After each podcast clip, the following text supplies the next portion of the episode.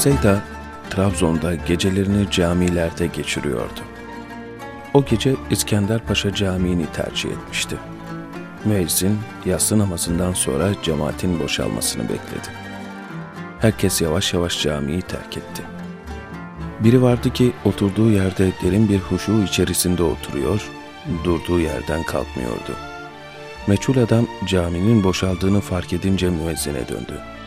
Kardeşim sen camiyi kilitle dedi. Müezzin adama itiraz etmedi, edemedi.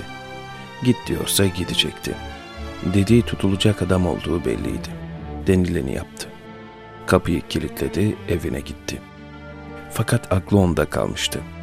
O engin huşu, o veranın ufkunu süzen, insanın ruh portresini seyreden bakışlar. Uyuyamadı o gece. Camideki adamı düşünmekten aklını alamadı. Ya bir ihtiyacı olursa, ya dışarı çıkmak isterse, üzerine kapıyı kilitlemekle hata mı etmişti? Sabah namazına her günkünden erken gitti. Misafirini merak ediyordu. Kapıyı açtı. Sessizce içeriği süzdü.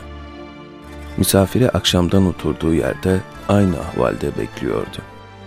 Sanki gündüzün küçülüp geceleri açan bir gül bir laleydi.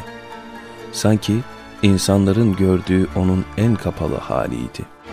Ya açılsaydı bir melek gibi manevi kanatlarının enginliği, kim bilir o gece oradan nerelere ne menfezler açılmış, ne tekbirler, ne secdeler, ne dualar, ne iniltiler etrafa yayılmıştı. Belliydi, adamın içinin enginliği yanında maddi alimin cidarı çok dar kalmıştı. Müezzin bunu duymuş, bunu anlamıştı.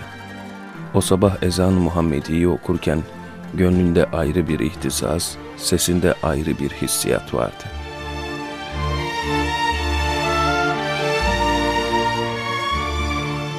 Yirmi gün yağmurlar besledi ümitlerini. Kışın baharı, gecenin sabahı vardı ya. Çekirdekler sinelerinde çınarları saklıyordu ya. Her ölüm bir dirilişle geliyordu ya. Sahipleri onları zayi etmeyecekti ya. Ne ehemmiyeti vardı? Dünya zaten uğrak yeri değil miydi? Hareketinden belli değil miydi onları kalacakları diyara taşıyan bir gemi olduğu? Sonsuzluğun sahillerine, sudaki pırıltılı izin, semadaki enginliğin haber verdiği, davet ettiği sonsuzluğun gidilmeyecek miydi sonunda?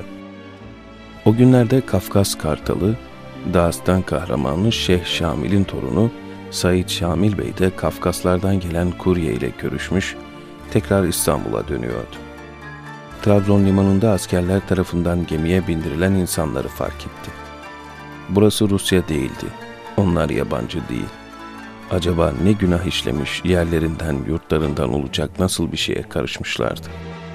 Belki de baş kaldırmış, isyan çıkarmışlardı, kim bilir.'' İsyanı bastıranların bunun dile getirilmesine bile fırsat tanımayanların o gemiye bindirilenler olduğunu nereden bilsin?